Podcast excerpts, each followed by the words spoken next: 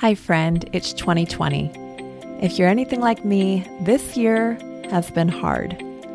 Have you had days that feel confusing, disappointing, or just totally overwhelming? Especially in times like these, and really no matter what life stage you're currently in, do you find yourself looking for something real? Do you ever stay up late at night wondering if there's more to this world than the chaos in your social media feed? Maybe like me, you wonder about things like restoration, eternity, authenticity, and love. And truth, I am on an imperfect journey of pursuing Jesus Christ and what it looks like to find those things in a relationship with Him.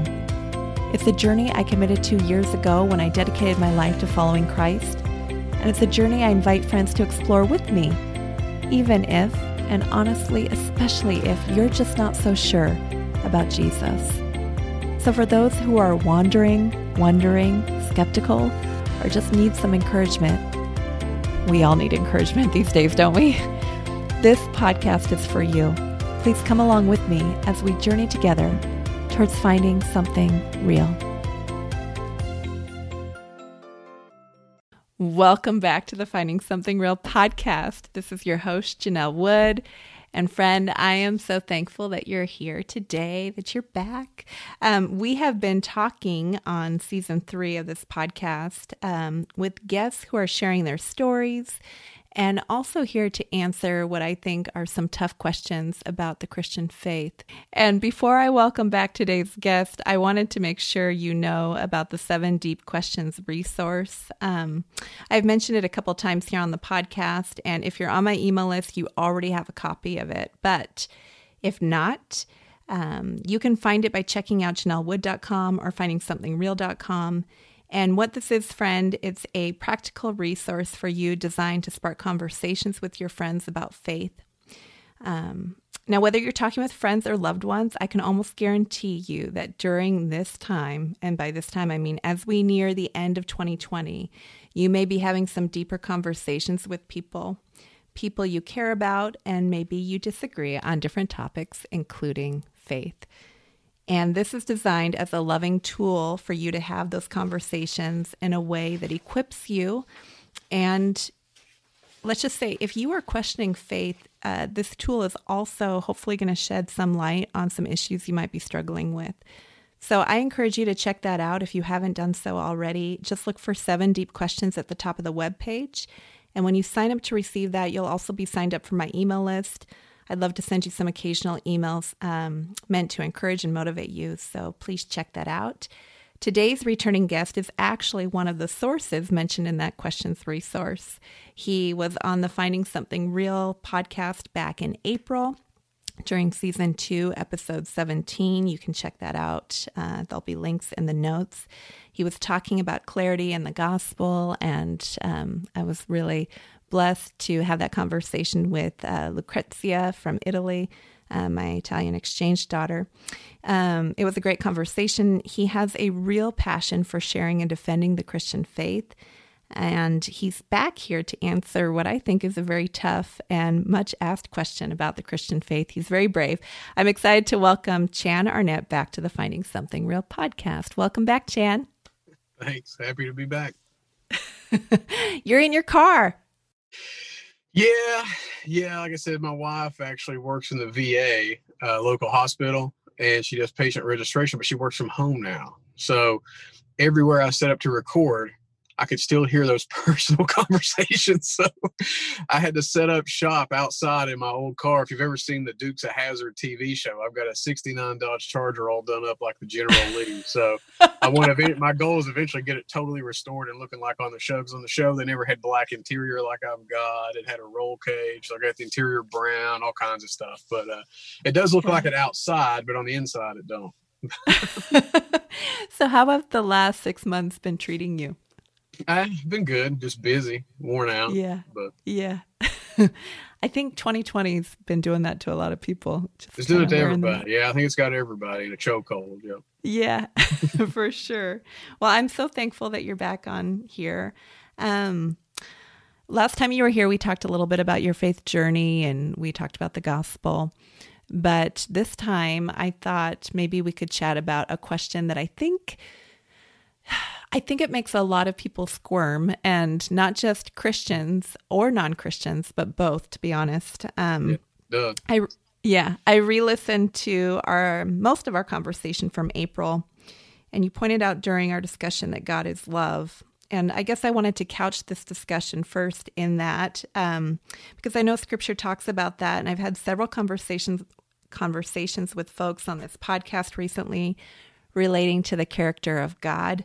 Um, and I'll link some of those discussions in the podcast notes, because I I believe uh, today's question is really impossible, um, because if you don't start with the premise that God is trustworthy and loving, it doesn't make any sense. Would you agree with that? I, I just wanted to make sure that we we both agree that God is loving.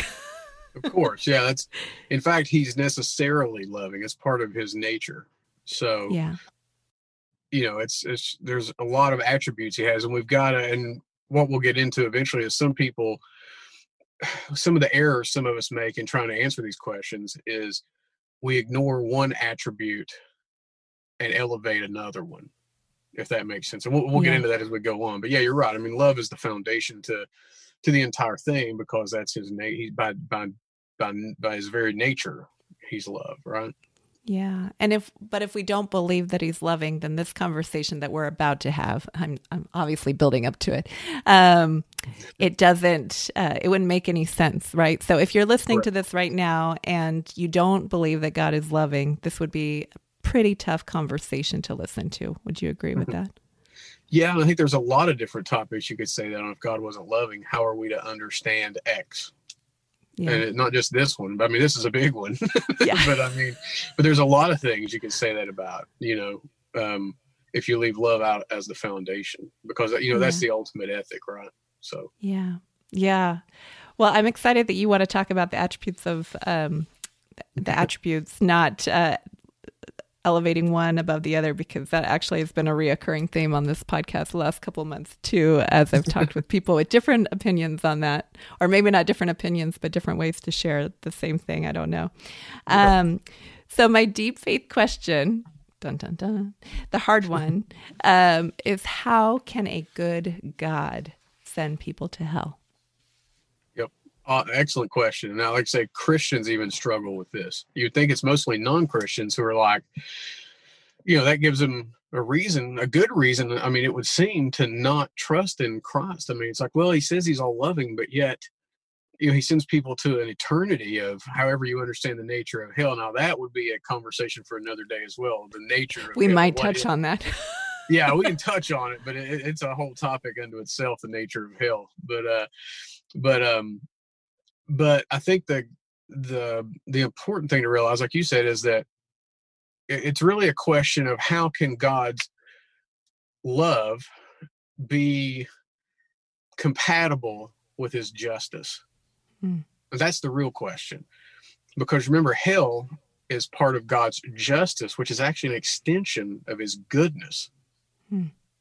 It's kind of like, um, we always use Hitler as the example of the worst person ever, right? But like, could a loving God, a good God, let Hitler just get away with what he got away with and not punish him? Isn't there a penalty due for wrongdoing? And that's why we've got to say, how can God's love be reconciled with God's justice? So that's what the question's really about to me. Mm-hmm. And I think actually only Christianity, we could go a million different directions with this conversation. We can get into Christian exclusivity. Jesus is the only way. You can get into uh, discussions of human freedom and divine foreknowledge. We can go a million different directions. But but that to me is the heart of the question. How is God's love and his justice reconciled? And to me, the answer to that's the atonement.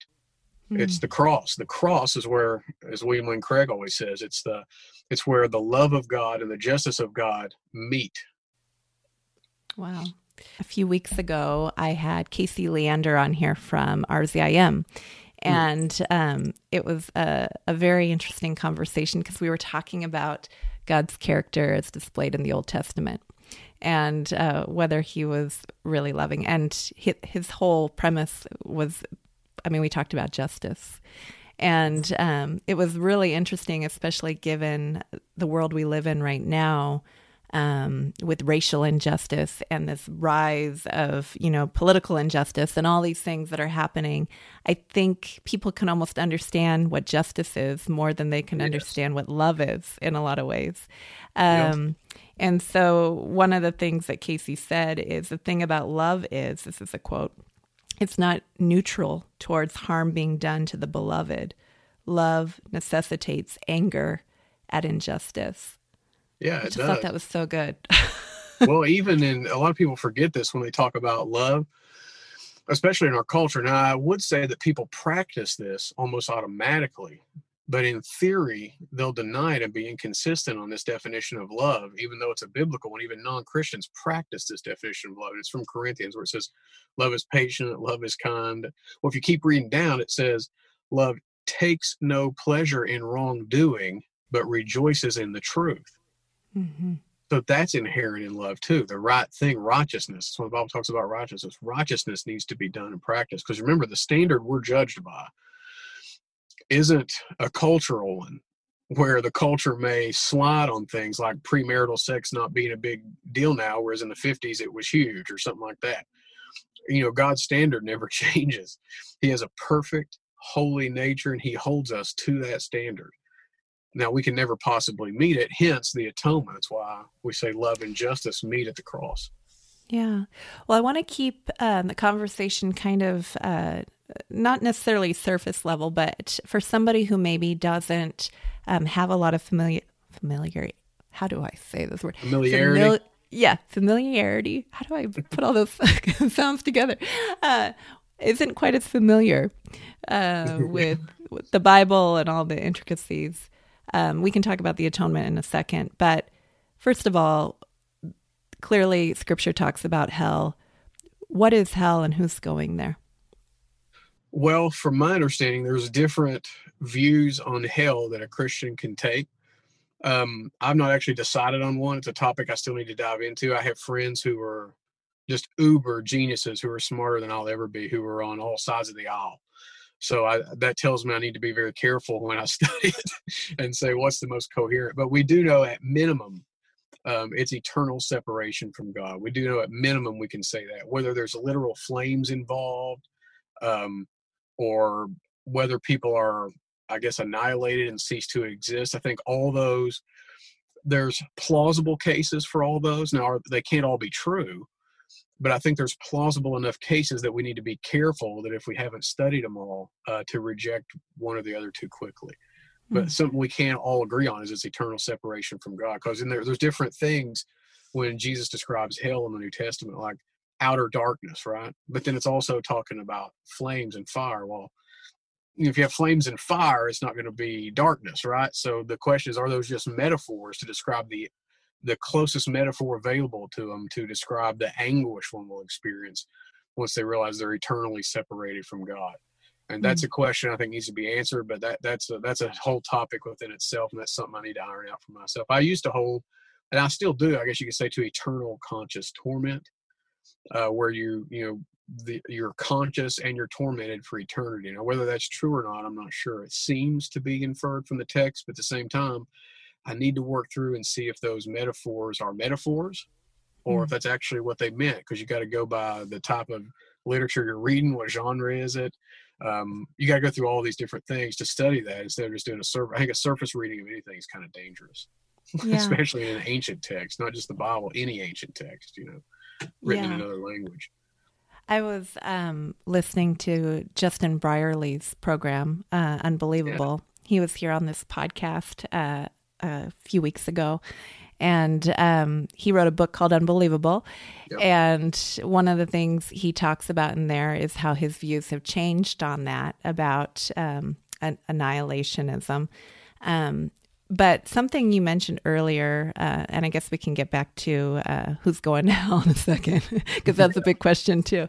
Um, Christians, Christians really struggle with this area as well. Yeah. And there's different pastors who've come out, um, who, who've come out and said things. Uh, one prominent preacher would be uh, Pastor Rob Bell, um, mm-hmm. who say, right, there's, uh, you're going to get a lot of extra chances, right? Because God's so loving, uh, there's going to be more chances, uh, possibly.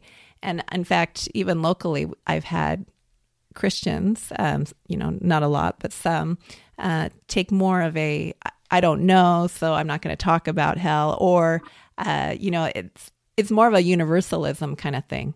What's right. the difference between universalism, which is all roads lead to heaven, um, and to God eventually, versus um, this idea of hell is eternal separation, but how it all works out? I mean, there's definitely a difference there. How would you sure. explain the difference? Well, the eternal uh, separation would be that um, after you're judged, because remember, there is going to be a judgment for everybody. Now, I hold that there's, and there's different views, because this ties into eschatology, a study of the end times. So how do you view that? So there's a lot of pieces to put the, to put in this puzzle. Obviously, I don't bigger. study this. And I would guess I would guess the majority of people listening to this haven't either. So keep it simple. Well, and that's actually one of the things I've studied the most is eschatology. That's what actually got me started being interested in the Bible. So I studied that forever. That doesn't okay. mean I'm right, but it means I've, I've, I've studied quite a bit on it. But uh, so I hold that there's two judgments, one for the lost um, and one for those who are in Christ.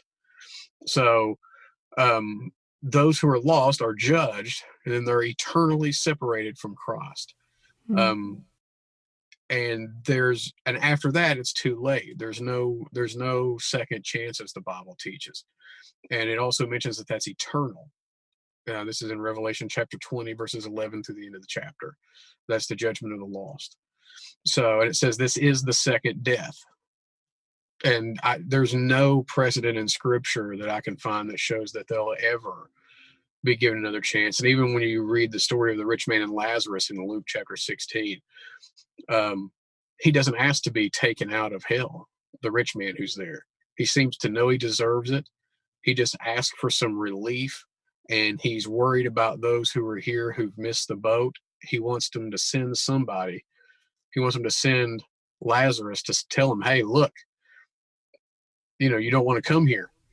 You know, tell them don't come here. And then they're like, he's, and of course, then Jesus says, when he's telling the story, if the, he said, if they don't believe Moses and the prophets or the scriptures, neither will they believe if one rose from the dead, kind of foreshadowing his own resurrection. Right. So, but he never asked to be out. He just wanted other people to be warned so they didn't come there. Hmm.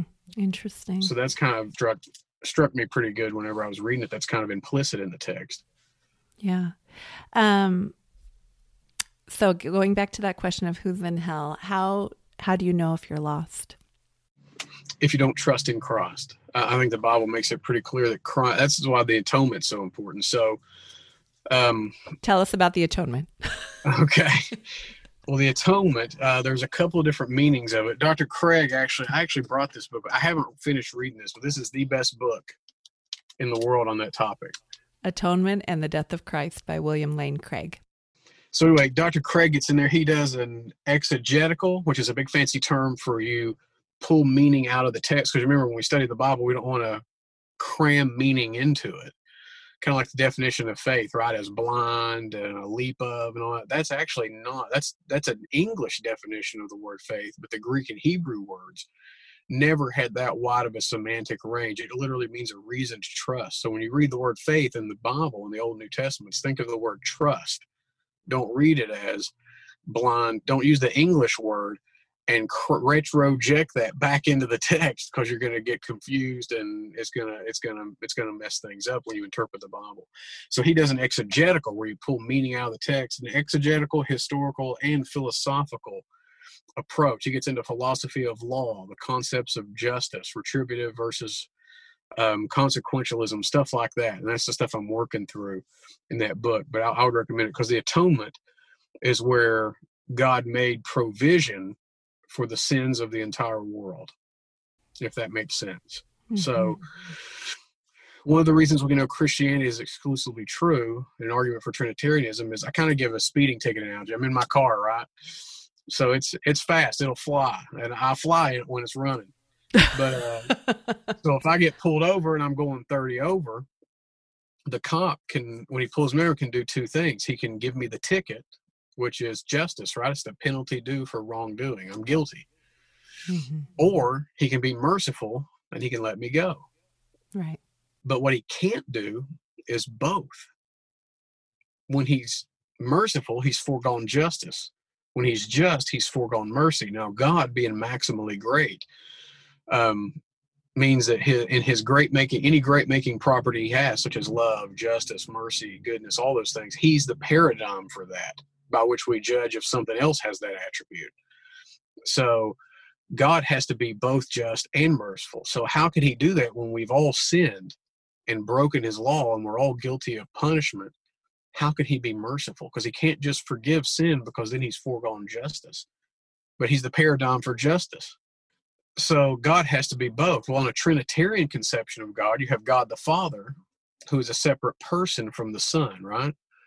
So God the Father can send God the Son, who voluntarily goes and lives a life fulfilling his own moral standard, which none of us could possibly keep. And then the Son goes to the cross, and then God the Father pours out his wrath for all sin for all time on the cross. So now divine justice has been satisfied. Hmm. God's ju- sin has been justly punished. So now the Son can set free and be merciful to whomever trusts in him and repents and turns from their sin. So for somebody not familiar with the concept of sin, or who thinks it's just a bunch of little things that I do wrong, right, how would you define sin? It's actually from the Greek and Hebrew. It's like if, you know, like Robin Hood has a bow and arrow and he's aiming at the target and he misses it. It literally means to miss the mark or the goal. Mm. And that goal and standard is perfection. And that's what God holds us to, moral perfection. But we can't keep it. So mm-hmm. when we become Christians, it's like um, it's like we have a, everybody has a terminal disease. And when we trust in Christ and we repent, we constantly grow further and further and further from sin until at the resurrection we're completely cured. So once mm-hmm. we trust in him, it's like we're given a treatment for this terminal disease. And the mm-hmm. treatments will get us better and better and better, even though we'll never be cured this side of the resurrection. At the resurrection, we're cured. Hmm. And then we wow. live eternity with him sin-free. We'll never mm-hmm. miss the mark again. So for the person listening who maybe would say, well, I'm a good person, and uh, why isn't that enough? You know, I right. I feel like that should be enough. And and I guess I would also add this question. Um, you mentioned Hitler earlier, and you were saying, you know, how unjust it would feel if Hitler, you know, didn't get punished for what he did. Um, but I've actually made the argument, because I've heard it before, that if Hitler, even somebody as sinful as Hitler, uh, at the end of his life, repented and turned to Christ and put his trust in him, that we might see him in eternity uh, with, with the Lord. What do you say to that? Because I think that's so backwards from what our culture believes, right? If we're just good enough, if we just try hard. Right. right. And, that's, and, and that's where Christianity is unique, in that it's not works-based. You can never earn your way into heaven. That's the point. We all fall short, so therefore we all deserve punishment. We're all guilty before God. That's that's literally Christianity one oh one. That is the textbook realization, is that you can't possibly save yourself. It's not even yeah. possible. Um, that therefore everyone needs a savior, and that only Jesus is uniquely qualified because of the atonement.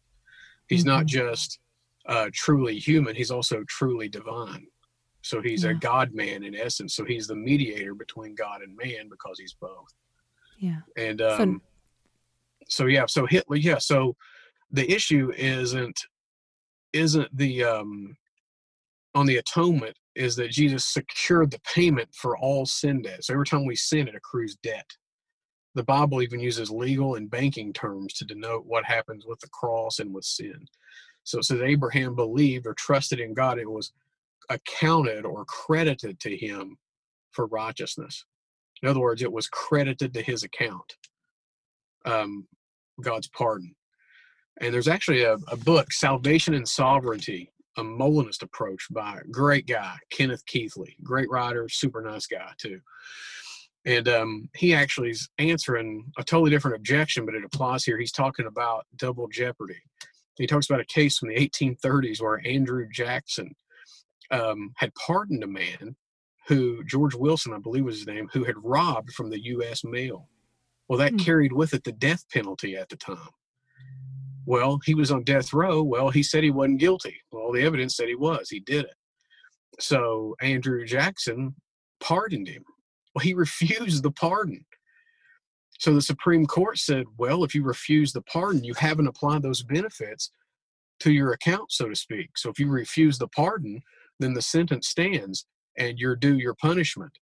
So he was actually put to death. He oh refused gosh. the pardon. So the Supreme Court agreed that there's no such thing as double jeopardy in that case. You can't, there, there's not two punishments for his wrongdoing. There was only one. So it's like that with, with Christ and the atonement. When we trust in him, Jesus at, at the cross, Jesus secured the payment for all sin for all time. But you have to trust in him and have that pardon credited to your account. Wow. And you have to do that freely. So those who reject their pardon end up being like George Wilson. You end up getting just punishment for your sin.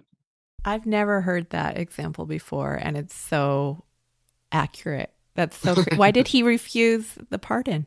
Why did he know. refuse it? I have no idea. I, well, he, he was adamant he wasn't guilty, so he was so stubborn.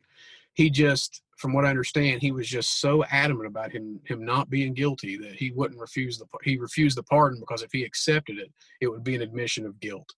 Did he know the consequences of? Yes, he knew the consequences. And I'm not intimately familiar with the case. I'm just going from what I read and from what Keithley wow. quoted in his That's, book. But that um, is such an interesting allegory to uh, the gift of salvation, isn't it? I mean, it really is. I mean, it really is. It's one of the best I've ever heard. And uh, it's uh, Kenneth Keithley, Salvation and Sovereignty, A Molinist Approach is the name of the book that you can find. There's obviously more detail than what I said. He don't spend a whole lot of time on it. He just, he's making a point, but it's apt to what we're talking about. Well, I'm going to look it up on Wikipedia. I mean, I just, yeah. I think that's, that's stunning, because you can see the consequence. I feel like when I talk with people and I say, you know, uh, when I'm having conversations with friends who don't know the Lord, I'll be like, salvation is this free gift. You know, you can, yes. you can refuse it. Um, and, that's on you, right? But it's a free gift to everyone. It doesn't matter what you've done.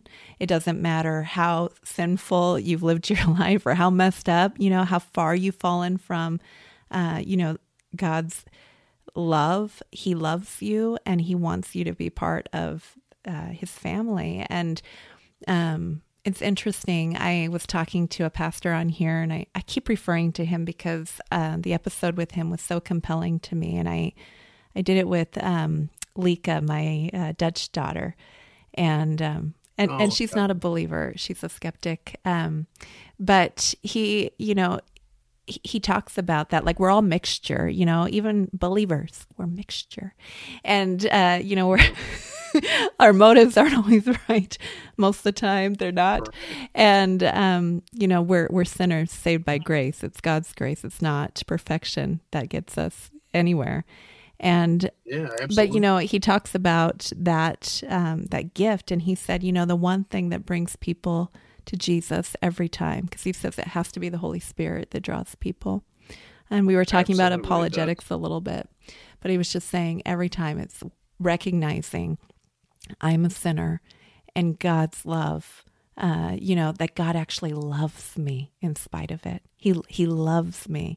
And if you're listening right now and you know you're a sinner, you know uh, that you've done wrong, uh, you know, that's actually a really good place to be, because we're all broken right. and we need, we need a savior. And that's the message of the gospel, right? That Jesus came for us. Yeah. It's the foundation. It's actually, without that, one could not possibly become a Christian. That's the foundational, um, that's the bedrock to even becoming a Christian, is, is realizing the truth that there's a standard that we poss- we can't possibly meet. Because yeah. remember, when people say, well, I'm a good person, well, by what standard are you saying that? Or if you're using a cultural standard or your neighbor, you might seem good. You might have built that up in your mind. But if you look into the biblical text, it's like a mirror to show us who we really are. And a lot of people don't like that picture. I didn't. Yeah. But without looking at it and then finding a solution, realizing the solution is Jesus alone, um, nothing we do can be fruitful or, or, or correct in that regard on those topics. So um, if we say we're a good person, then they they just simply don't understand um, that God requires absolute perfection and can't compromise due to his perfect, holy nature. Mm-hmm. And apart from Christ, we can't even stand in his presence. Yeah. He's so holy. Yeah. So, you know, that's, that's the foundation. So it's this, I'm a good person stuff just stems from not knowing that, not realizing that we're going to be judged by this absolute perfect standard. Because when we go by that, nobody's good. That's why the Bible says there's none righteous. No, not one. So I want to go back to something you mentioned earlier, which was about elevating attributes of God or elevating uh, different things. And I'm thinking about um, those pastors and people in, within the church who are like, uh, maybe all roads lead to heaven, and uh, maybe uh, there isn't, you know, maybe the Bible got this part wrong, um, which, you know, I, I don't think they ever say that, but it's kind of...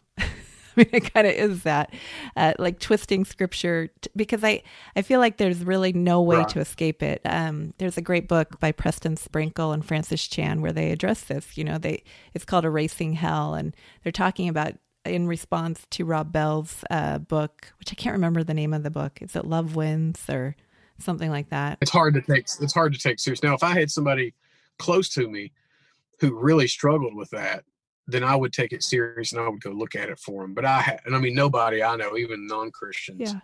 don't even take that serious. Well, you know?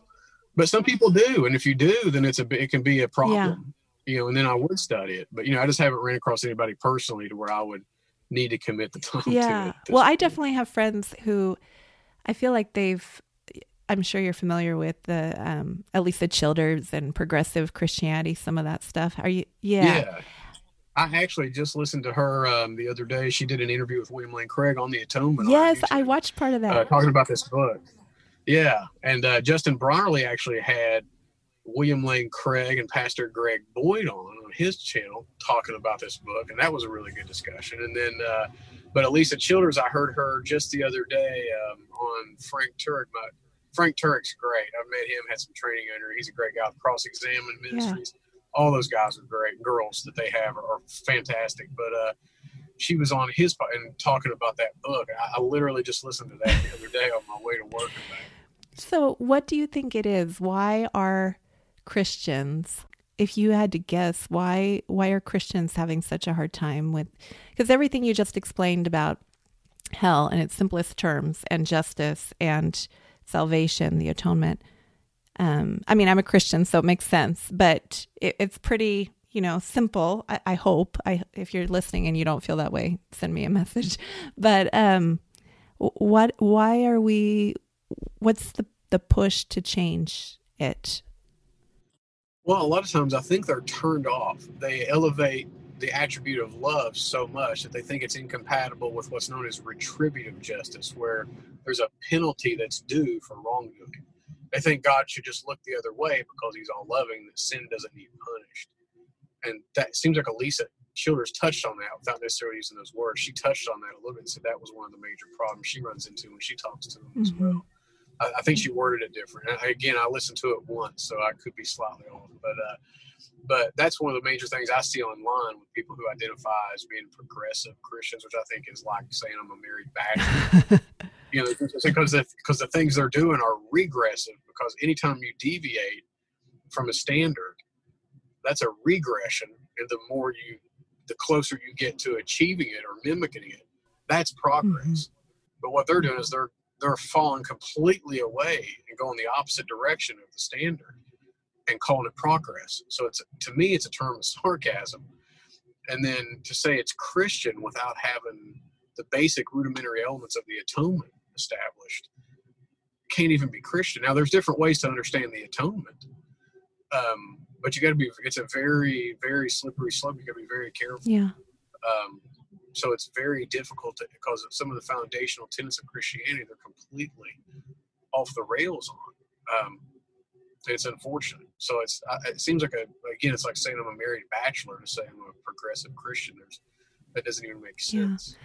Uh, yeah, like I mentioned, I, I definitely have friends who've fallen into some of that thinking. Uh, and I think that it's becoming more widespread. it's just this whole idea of taking the things that we don't agree with in the Bible and saying, well, maybe it could be different, and changing it around just a little, right, and making everybody feel better. But the problem is, then you get back to what you were just talking about with the atonement. Like, you don't need it anymore, right? Because we can be good enough, or we can, you know, maybe there isn't a hell, yep, and all these and different I- things.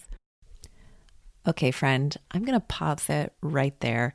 Chan is just about to um, share some more um, deep wisdom and reflection on what I just asked him, or what I just talked about. Um, I don't know about you, but I, I hope you're enjoying this conversation.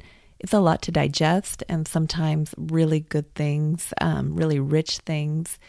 Um, we need to be thoughtful as we do uh, digest them. So I know for me personally, Chan gave me a lot to think about, and it was a really good conversation.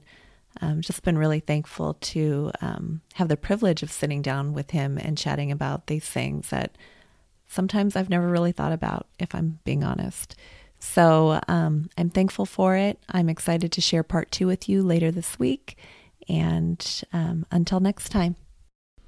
Thank you, friend, for listening to the Finding Something Real podcast. This is a grace-filled, Christ-centered podcast for those who are wandering, wondering, or simply needing to be encouraged in their faith journeys. I hope you'll come back next week, when I'll most likely be sharing a conversation with another guest about their journey towards finding something real. And if you're on Instagram, please come find me. On Fridays, I share Instagram Live podcast recaps at eleven forty-five a.m. Pacific Standard Time. So if you're over there on the gram, you can join me for some fun live awkwardness.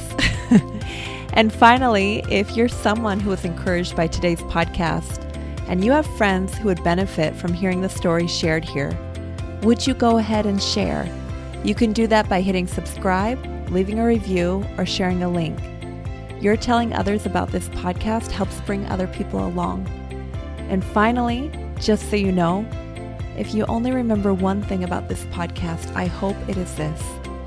No matter who you are or what you've done, Jesus Christ loves you, and a real relationship with Him is a treasure trove of restoration, eternity, authenticity, and love.